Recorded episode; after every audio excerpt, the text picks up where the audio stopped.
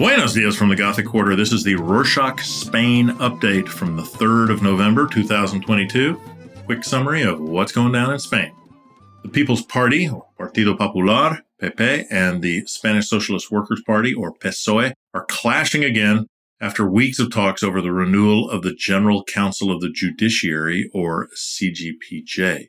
Recent breakdown of negotiations over the CGPJ between PSOE and Partido Popular led to a control session on Tuesday the 2nd, where Pedro Sanchez defended his position as president and told Partido Popular to, quote, follow the Constitution, end quote. Partido Popular's excuses for not continuing the talks about the judicial board's renewal came after the executive talked about reforming and reducing the sentences for the crime of sedition for the Catalan independence leaders.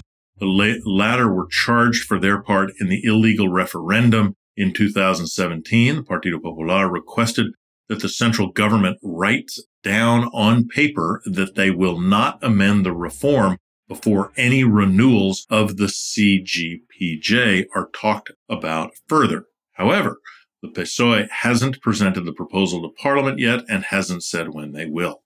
Now for inflation news, according to the National Institute of Statistics, or NIS, the monthly inflation rate in Spain dropped significantly on October, leading to a third consecutive month for falling inflation rates. The annual inflation rate for the month in Spain currently stands at a bit over 7%, which is down by about 1.5% compared with September when it was just under 9%, 1.6% less compared to August when the inflation rate for the month was just over 10%.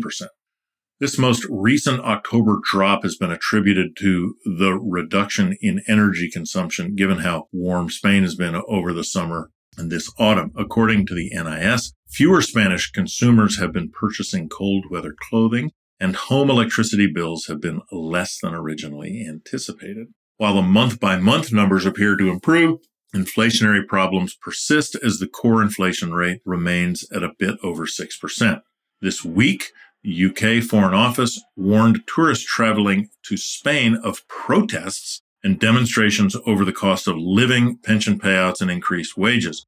So far, the protests have been very peaceful, but the government has warned that these could become dangerous or lead to unrest. In Barcelona, on Thursday the 27th, pro-independence protests took place and blocked off the city's airport and main roads. However, they were still peaceful. On Friday the 28th, students and young people sat outside the Ministry of Equality in Madrid protesting against the Community of Madrid's president, Isabel Diaz Ayuso, shouting Ayuso vete ya, meaning Ayuso, go now again. The protest was very peaceful. There were around 100 people in attendance with banners saying that students need more educators, that Ayuso is failing young people, and that capitalism is ruining their future opportunities. Similarly, on Thursday the 3rd, a protest march organized by the Workers' Commission, or CCOO, and the General Union of Workers, or UGT, took place around Madrid under the slogan salario o conflicto, salary or conflict. Workers and unions demand better pay per rising costs, saying workers aren't paying for this crisis. Definitely won't be the last organized march as they have a calendar of events planned for the following months. Moving on, on Thursday, the 27th of October, five years after the Catalan Declaration of Independence, Catalan exiled President Carles Puigdemont sent out a video from Brussels where he's currently living to remind Catalans that although the declaration was never implemented, it remains valid. Also, in the video, he indicated that he has no intentions of engaging in talks with Spain about Catalonia becoming independent. Now for an update under Article 38.3 of the new law on democratic memory.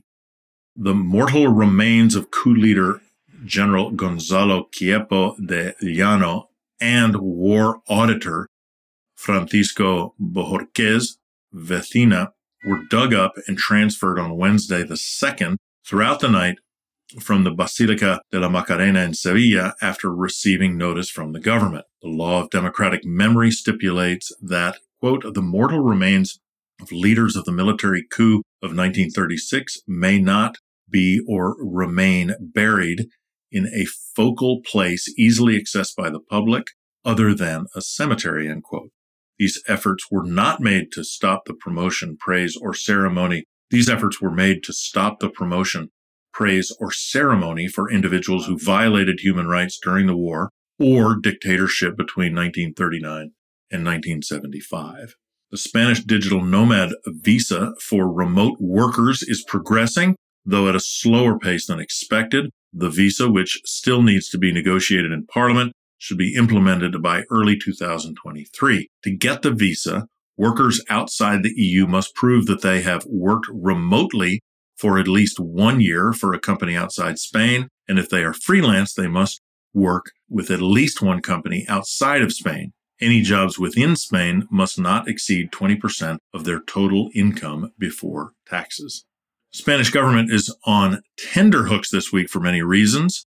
Still, a new BBC documentary, The Death on the Border, has raised further questions about the 37 migrants crossing who were killed on the Melilla border on in June. The documentary shows public and private footage of Moroccan officials beating people and removing bodies forcefully. Madrid and Rabat declared that the border police response was justifiable given the violence and the unrest on that fateful day, despite video footage showing a completely different story as people lay on the floor.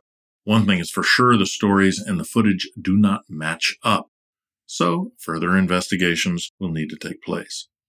For a change of pace, let's move on to electricity fraud. According to Endesa, Spain's largest electricity provider, more than 70,000 cases of electricity fraud were detected in 2021, an increase of just over 10% compared to 2020. Energy fraud has been linked mainly to marijuana plantations and a few other businesses such as restaurants and is equivalent to the electricity consumption of around 240,000 households. Jose Manuel Revuelta, the Director General of Endesa Networks has said that the increase in electricity fraud by altering meters, bypassing it, or directly making a connection from the network to the supply without a meter or contract is affecting consumers in more ways than just their paychecks or pay packets. Many marijuana plantations require, on average, enough electricity to fuel 80 households to grow their product. Jose Revuelta said that it represents the consumption of a large city like Palma de Mallorca every year.